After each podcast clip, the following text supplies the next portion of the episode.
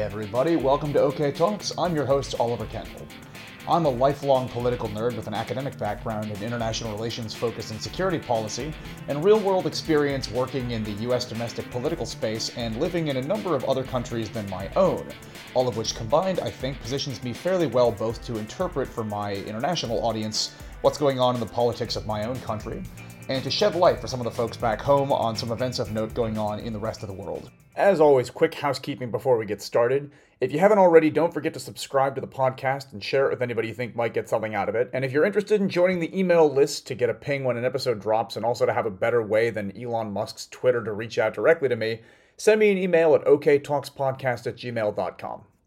So here comes another episode in which there really is no clear narrative flowing through it except mess and chaos. Later in the episode, I'm going to have a look at some of the domestic political chaos in the US since the last two episodes have looked outside. But the first chunk of this episode, I'm going to pick up on a number of loose ends uh, from episode 54 about the violence in the Middle East. So, here, in no particular order, are some of the things that have happened in the mounting conflict sparked by Hamas's terrorist attacks against Israeli civilians on October 7th. One thing that happened over the past week or so is that Israel did what I think was a really stupid and unnecessarily cruel thing and cut off the water supply to the Gaza Strip, and I believe also the electricity.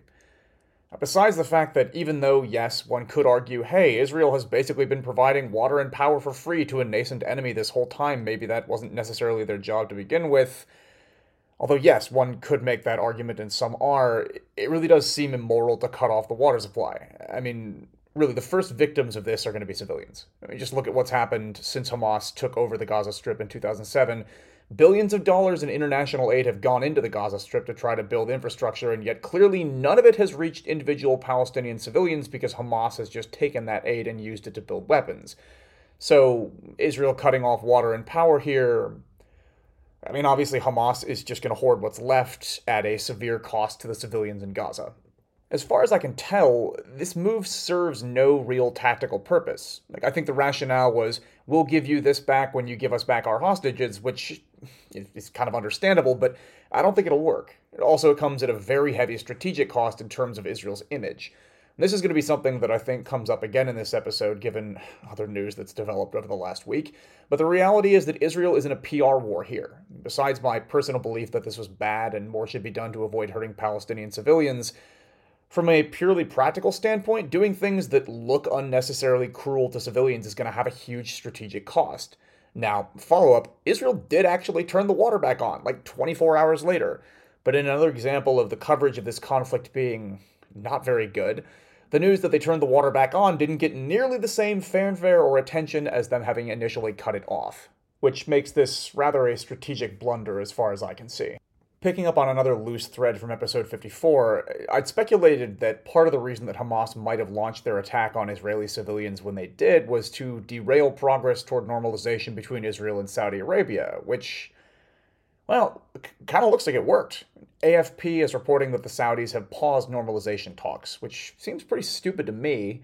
Unless that is Saudi Arabia is cool sending a message to potential terrorists that they will do what you want if you kill a bunch of civilians which, well, you know, steadfast protection of human rights have never exactly been Saudi Arabia's North Star, and that country's done more to promote terrorism around the world than any other except maybe Iran. But I thought they were supposed to be out of that business now. So, yeah, this seems like a pretty weird move to me. Another thing that's happened since the last episode I put out on this is that Israel gave a very public notice calling on civilians in northern Gaza to try to move south within 24 hours, presumably in advance of a potential ground invasion. Now, let's just stipulate here that this this is absolutely horrible for the individual civilians in question. Like, not to be too flip about it, but you know, moving sucks even at the best of times. And being told basically, "Hi, you need to get your family ready to leave your home within a day or you're going to be in even greater danger than you already are and there's a very real chance that your house might be destroyed when you get back." And that's just a tragedy on an individual level, and I wish to God that there weren't so many individual people in this horrible position, many of whom are kids who obviously aren't guilty of anything other than being in the wrong place at the wrong time. Zooming out from the sort of individual tragedies here, I could be wrong, but I don't believe that this is actually always a courtesy that a country invading a territory extends to the civilians in the area, and it would seem to demonstrate pretty clearly that although Israel is not going to be deterred from going after Hamas by Hamas using civilians as human shields, a war crime for the record, Israel's hope is to avoid civilian casualties. That's what this indicates to me, anyway. But this move to ask people to evacuate North Gaza was largely derided. I mean, okay, some of the coverage of it was just like neutrally mentioned it, but others sort of sneered at it or channeled a few NGOs that were just like, oh my god, how ridiculous, how could you even say or expect that? And like, well, this brings me back to something that I asked at episode 54, which is basically yes, on the one hand, like, yes, it's an insane situation to basically tell several hundred thousand people, hi, we need you to move now. But on the other hand, if Israel's going to put boots on the ground in Gaza to actively go after Hamas, presumably instead of just using air power, well, what should Israel do instead of giving warning to civilians that they expect fighting in a certain area and to please seek shelter away from the area that they're specifying? Like, I, I don't see a way that Israel can just leave Hamas in power in the Gaza Strip after what just happened. Again, nobody seriously asked the U.S. not to go after Al Qaeda after 9 11, and this attack for Israel was a lot worse than 9 11 was for the U.S. Also, I want to just point out allowing Hamas to remain in power in the Gaza Strip a, takes a horrible toll on innocent Palestinian civilians that they've abused both directly and indirectly by using them as human shields since the mid 2000s, and B, plays straight into the hands of the Israeli hard right, which have used the presence of Hamas in the Gaza Strip to divide the Palestinians, to undermine the validity of the Palestinian cause, and to ultimately delay or eliminate the possibility of an independent Palestinian state. Destroying Hamas, or at least uprooting them from power in the Gaza Strip, I would argue, is good for everyone in Israel except for hard right opponents of a Palestinian state, and ultimately good forever for Palestinians as well, except for the jihadists, since, again, really the primary victims of Hamas are innocent Palestinians who are, yet again, caught in the crossfire of a round of fighting started by Hamas. So, with that being the case, yeah, Israel can't allow itself to be deterred from going into the Gaza Strip by Hamas using civilians as human shields. And I don't see what Israel can do except to ask civilians to try to get out of the areas where they're expecting combat. Now, of course, again, on an individual level, it is incredibly unfair to have to leave your home because of a war you as a civilian are not responsible for. And just like in, you know, places like Florida where there's inevitably some person who will not leave despite a hurricane that's coming there are inevitably going to be some civilians who will refuse to move out of the way. But it also says rather a lot about the situation and about Hamas's complete lack of concern for Palestinian civilians, or really, I should say, their open desire to hide behind them, that they've been actively attempting to block civilians from leaving the area that Israel asked them to leave.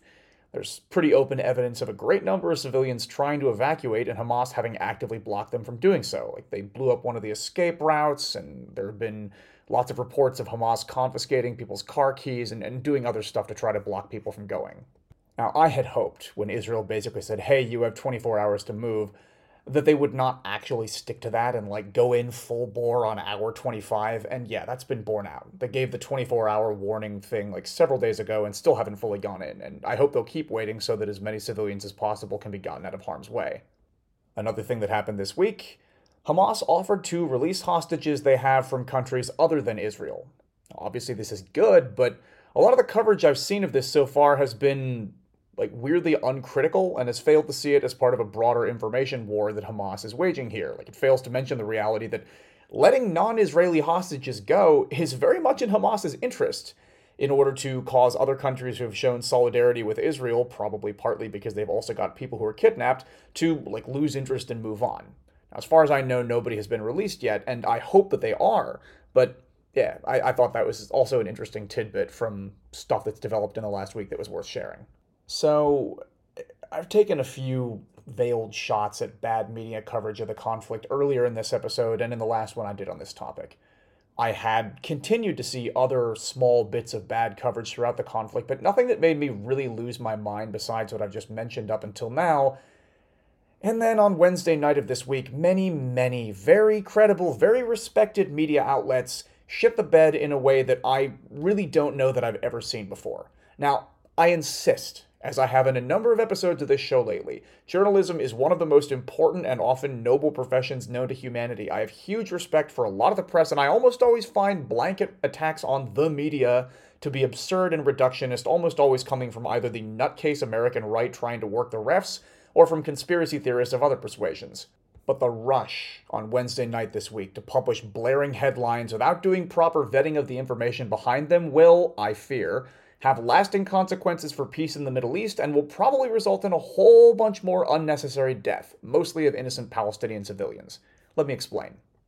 So, on Wednesday night, right before President Biden was set to arrive in the Middle East to meet with various leaders who will be critical in one way or another to stopping this conflict, there was an explosion in the parking lot of a big hospital in Gaza.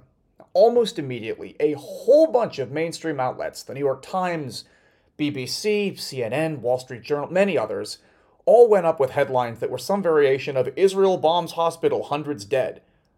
But then if you read the article, it turns out that their only source for the incredibly inflammatory headline under which they ran the story was, in the BBC's case, I swear to you, unconfirmed reports from Hamas. Or in other cases, the Gaza Health Ministry, which is itself completely under the control of Hamas and isn't reliable at all as a source. The New York Times specifically not only ran a headline directly accusing the Israelis of blowing up a hospital, but they ran that headline over a picture of an entirely different destroyed building, one which, by the way, had taken way more damage than we now know was taken by the hospital in question. I'm sure that was an unintentional mistake, but like, seriously? All these outlets then left these headlines up for hours before then apparently realizing, hey, wait a minute, it's actually a bit irresponsible to level an accusation this inflammatory in a headline without a decent bit of supporting evidence, especially in the age of social media where tons of people will see your headline and never even glance at the actual story. Maybe part of the reason that they left these headlines up for so long was that Israel took a little while to like check before officially denying that it had been them, but I kind of feel like the lack of an immediate denial from the accused party is no excuse for leaving up super inflammatory headlines making an accusation based on very shaky evidence, especially when the accused party has stated pretty frequently in the past that their policy is to specifically not do the thing that they're being accused of. Now, for the record, I am completely open to the possibility that Israel was behind this attack, and if they were, whoever was directly responsible for it should be tried in International Court for War Crimes. But here are just a few things we know right now with the benefit of a bit more time. First, in the hours after the attack, footage started circulating, including on Al Jazeera, which, by the way, was one of the worst offenders in terms of leaving up super inflammatory headlines based on little evidence. Footage uh, started circulating of rockets launched from near the hospital in question, breaking up mid flight or otherwise failing or stalling in some way and falling, yeah, where it looks like the hospital is. Israel has now released audio of a phone call that they claim to have intercepted between people and Hamas, where those people are discussing the origin of the explosion and then seem to basically figure out that it may well have resulted from a rocket launched not by them, but by their ally, another terrorist organization called Palestinian Islamic Jihad. They specifically mention launches from a cemetery located near the hospital with the benefit of daylight, uh, photos from the area put up on the internet by Palestinians, also UAV, that is to say, drone footage of the area of the explosion. Well, there, there, there are a few things that we can now see in the light of day. One is that the reports of physical damage Wednesday night were pretty clearly overblown. Just about the only structural damage is minor impacts to the roof of one of the buildings nearby, which is a lot more consistent with something having broken apart in midair with small pieces crashing than a large bomb having been dropped and then exploding on the ground. All the buildings in the area seem largely intact. The hospital itself wasn't hit directly. You can see in the photos the rather fragile looking solar panels on the roof weren't even knocked over. The explosion was in the parking lot. There are a couple of cars which mostly sustained fire damage, but were not really blown apart or away from the impact crater as would have been the case in a large explosion. Speaking of the impact crater, I don't mean to minimize the damage that could have been done here, but the crater itself is, well, it's really small. It's like a meter, maybe like three feet across, maybe one or two feet deep, which is not consistent with the kind of ordnance that would usually be dropped in an Israeli airstrike. Like, if they'd been trying to blow up a target at ground level, the crater would have been like many, many times larger, both in terms of its like width and depth. And if they were trying to hit an underground target with a GBU 28, uh, sorry, like a, a, bunker buster bomb of some kind, then the whole area would have caved in. There would be like a, a very deep crater, which obviously hasn't happened here. All of which is to say that the relatively minor structural damage isn't really consistent with what you'd expect from an IAF airstrike and looks more like well, what you'd expect from a jerry rigged rocket malfunctioning, crashing, and burning up a bunch of its fuel. Besides the physical, like structural evidence not appearing to support the Israel blows up hospital narrative trumpeted in those initial headlines, a bunch of the initial stories reported, based on what Hamas put out, that almost like 500 people were killed here.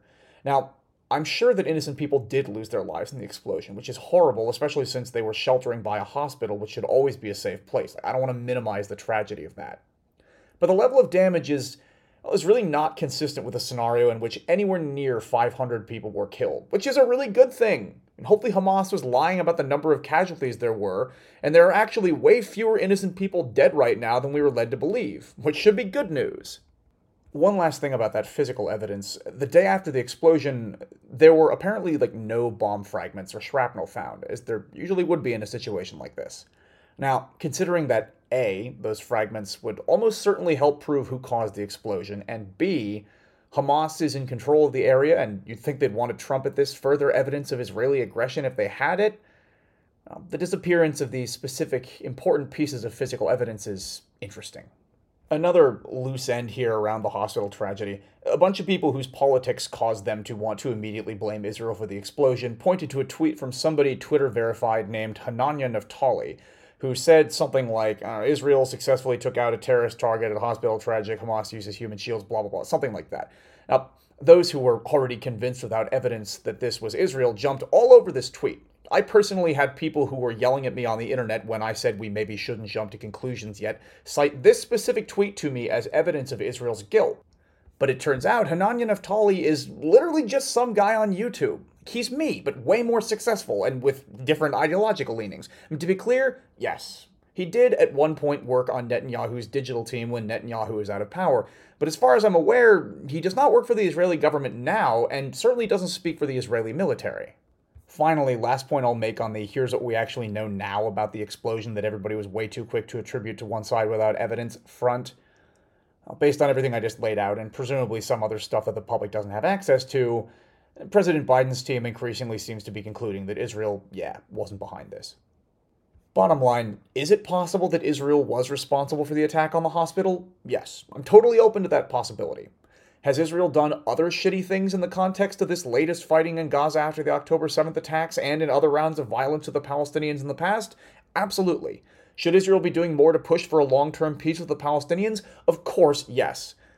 But when it comes to this specific accusation that the Israelis did this specifically heinous thing of deliberately killing multiple hundreds of innocent civilians seeking shelter in a hospital, well, the evidence to my eyes does seem to be trending in the other direction, and it makes it clear that it was almost unbelievably irresponsible for so many mean- mainstream media outlets Wednesday night to have run headlines stating as fact that Israel had killed like 500 people by blowing up a hospital. Because here are just a few things that we already know resulted from these headlines. Now, first of all, massive protests were sparked all over the Middle East. These are going to result in people probably dying in some of these protests, either because they'll get out of hand and a protester will die, or because they could like breach an Israeli embassy and kill people inside of it. There are already reports in Muslim majority countries where Israel has diplomatic relations that they're maybe going to pull out their consulates over safety concerns. I should mention that the terrorist group Hezbollah has called for like a day of rage against the Zionist entity or something. Oh, another one? which, although I roll my eyes at it, could definitely result in violence, which is also, by the way, escalating in the occupied West Bank. The premature headlines almost certainly gave cover to Jordanian King Abdullah and Egyptian President, Prime Minister, Admiral, Generalissimo, Pharaoh Abdel Fattah el Sisi, not to mention the next to useless Palestinian Authority President Mahmoud Abbas, to pull out of meetings that they had scheduled with Biden while he was in the region, which is very bad. Those leaders are also now, at least to some degree, backed into a corner because they and others like the Turkish president and various others made very strong statements based on those initial reports from the attack, which will now be really hard for them to walk back now that their own people are all inflamed about it. And this obviously jeopardizes the critical role of several of these leaders as potential peacekeepers or mediators here once Israel destroys Hamas and then needs to reach some sort of agreement with the Palestinians. I said in episode 54 that to my mind, the only path toward any sort of realistic peace deal between the Israelis and the Palestinians probably runs through the involvement of other Arab countries who are no longer openly hostile to Israel and still have some credibility with the Palestinians.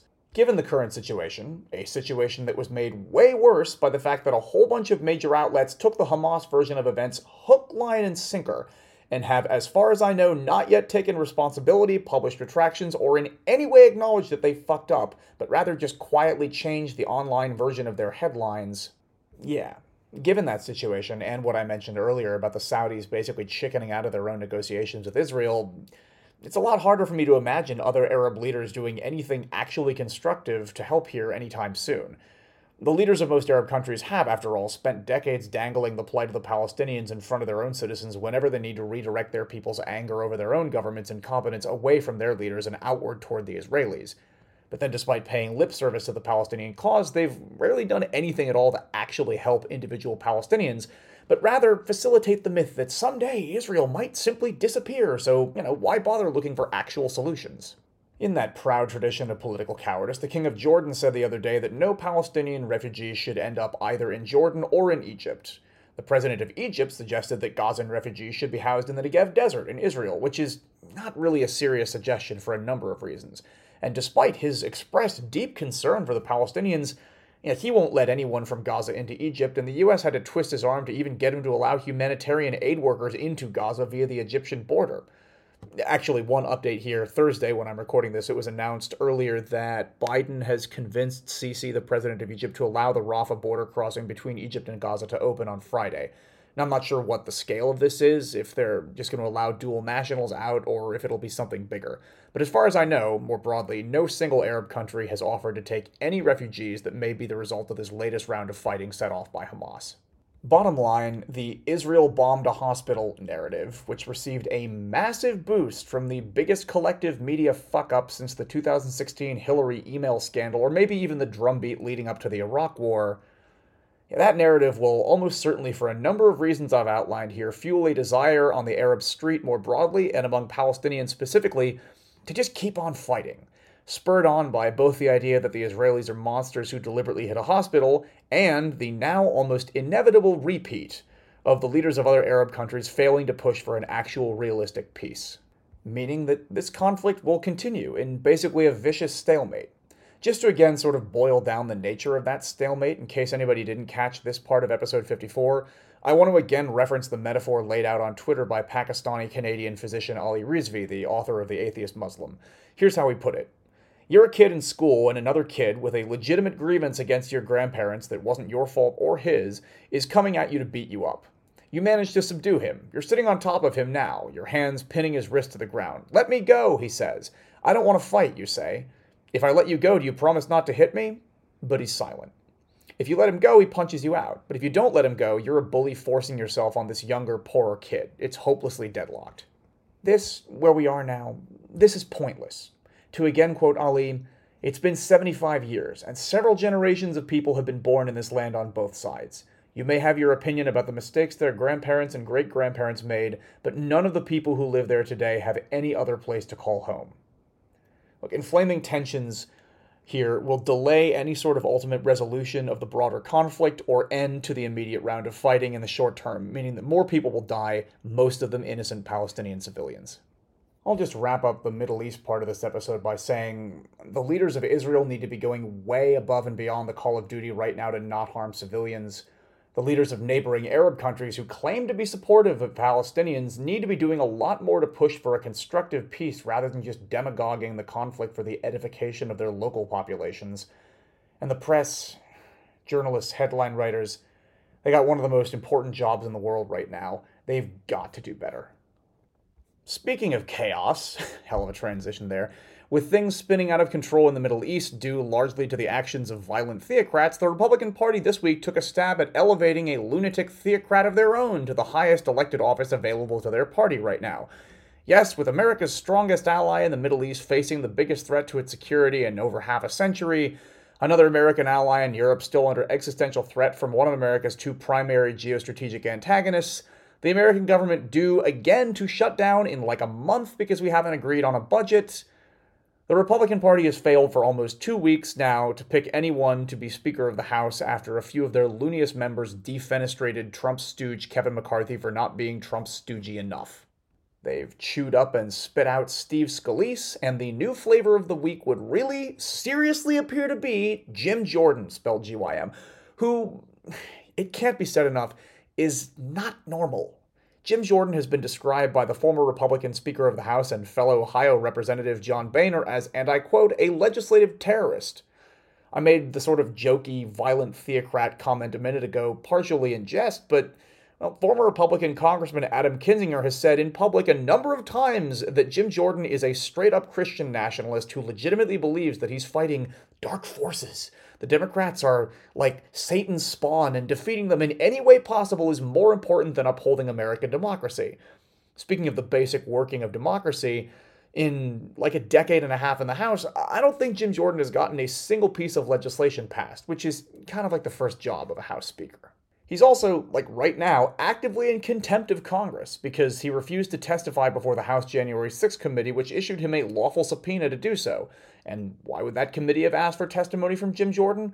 Well, that would be because he was more smack in the middle of the machinations around the January 6th insurrection and the general attempt by Trump and his goons to overthrow the legitimate results of the 2020 presidential elections than perhaps any other member of Congress, to the point where Jordan apparently asked Trump's people to preemptively issue him a presidential pardon. Now, just to be clear, the only reason to like want a pardon and ask for a pardon is because you think you probably committed a crime. There's a lot more that could be said about Jim Jordan. I could go into the fact that it's widely believed that he covered up widespread sexual abuse of student athletes when he was an assistant wrestling coach at Ohio State back in the day, for example. That's why Spell's named GYM which, to be fair, I guess sets him one level better than former Republican Speaker of the House Dennis Hastert, who diddled kids personally. I could also mention that if Jim Jordan became the Speaker of the House, America should be actively worried that he will make serious moves after the 2024 election to do what the House Republicans failed to do in 2020, of basically trying to rig the certification process to just give Donald Trump the presidency even if he loses.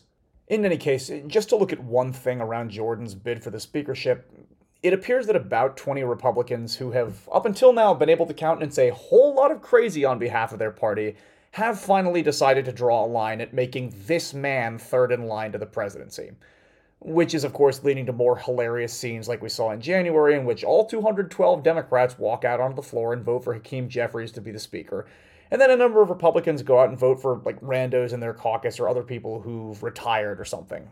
But unlike last January, when most of the holdouts were extreme right lunatics along the lines of Jordan himself, this time the holdouts are largely the less crazy Republicans. Also, unlike January, as far as I'm aware, and quite predictably at this point, realistically, I would say, given the nature of the American far right, a bunch of those holdouts are reporting that they, their staff, and sometimes even their families are receiving death threats and harassment and pressure to get behind Jordan, including from high profile extreme right media figures like Fox's Sean Hannity. Now, this says a lot about A, as I say, like the moral character, or lack thereof, really, in the far right in America, and B, the extent to which the Republican Party at this point is in a lot of ways just sort of a reflection of their crazy media figures rather than voters themselves, meaning that C, they're a group of people whose first, second, and third priorities are to engage in a crazy off to entertain Fox viewers and then to raise money from online donations. Governing responsibly doesn't make the top 10. Which brings me back to my point about chaos. The American government is not really able to do anything right now, with much of the world on fire, and our own country hurtling toward another government shutdown in like a month. In most modern democracies, you probably wouldn't see a situation where one party has the executive and the upper legislative chamber, but another party in one chamber of the legislature with a tiny, seriously, like four seat majority in a House of 435 members can just derail the whole enterprise. I've heard people say, America is a Ferrari, how can you treat it this way? No, I mean, the country, yeah, maybe. But with our almost uniquely structurally flawed form of governance when compared to other modern democracies, America's government, at least, is more like an aging Toyota Tercel designed specifically for driver's ed so that the driver and the passenger seat both have their own steering wheel and brake. And if you let today's banana Republicans have even one seat in the car, they will suddenly and without warning jerk the steering wheel and spin the car into the wrong lane right when there's a ton of oncoming traffic. I keep hinting at the idea that this wouldn't be happening in most other modern democracies. Let me clarify what I mean. In most other countries with a parliamentary system, which, to be clear, America does not have, but our legislators more and more act within their parties as though we did, in most other modern democracies, in a situation where there's a divide this narrow between two major political blocs, probably you'd be seeing a situation wherein a coalition would be formed of a bloc cobbled together of those closest to the center they'd pick some sort of consensus leader, work out a power sharing agreement where they like trade off committee chairmanships or something. But instead, we see one party with a hairline majority, ironically, the party that is way more in disarray at the moment, basically putting up more and more and more radical candidates to be Speaker of the House.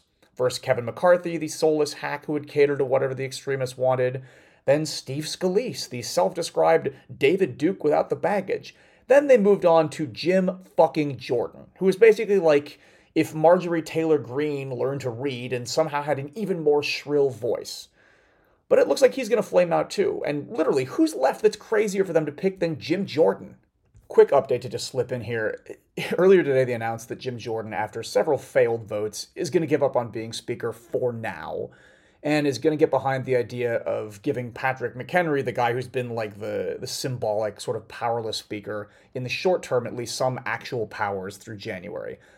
But then Jim Jordan changed his mind and wants to try again. So, I mean, as much as I've been sort of laughing here watching the Republicans prove day after day after day that they do not have their shit together and are not ready to govern, and as much as I'm also metaphorically stroking my mustache and rubbing my hands together while giggling at the predicament this creates for Republicans in districts that Biden won, who we now may probably have a much easier time beating in 2024 and thus taking back the House, we don't have time for this right now. It's time for some number of the few remaining responsible ish Republicans to come to the Democrats, make a deal, and pick some consensus candidate to run the House of Representatives. For comparison, look at Israel. Israel spent much of this year in massive turmoil, with like a quarter of their population out protesting as the extreme right, authoritarian, like borderline fascist administration under Netanyahu set about trying to shred Israeli democracy. But then, in the face of this crisis Israel's up against now, even Benjamin Netanyahu, who I've described before as one of the single worst people in elected politics anywhere in the world, and I stand by that, even he had the common sense to at least temporarily get rid of his nutcase extreme right coalition and quickly form a unity government with a bunch of his main political opponents being brought into the administration. If Benjamin Netanyahu can do that, can't five Republicans out of the 221 currently in the House do so as well? Guess it remains to be seen. That's it for this episode of OK Talks. If you like the show and want to make sure not to miss the next episode, be sure to follow on whatever platform you listen or send me an email at oktalkspodcast at gmail.com and I'll throw you on that email list. Also, please do feel free to reach out if you have any ideas for the show, topic you want me to cover, somebody you think I should have on. I really, as I said last week, I really did appreciate getting some questions that directed the last episode that I did on the Middle East. Can't promise I'll always be able to answer very quickly, but I'm serious. I'd love to hear from you. oktalkspodcast at gmail.com. As always, if you really want to do me a solid, please do go ahead and share the show with anybody you think might get something out of it. To anybody who already has, thank you. To anybody who will, thanks in advance. Thanks as always to Nate Wright for having designed the podcast artwork, and to everyone else for listening.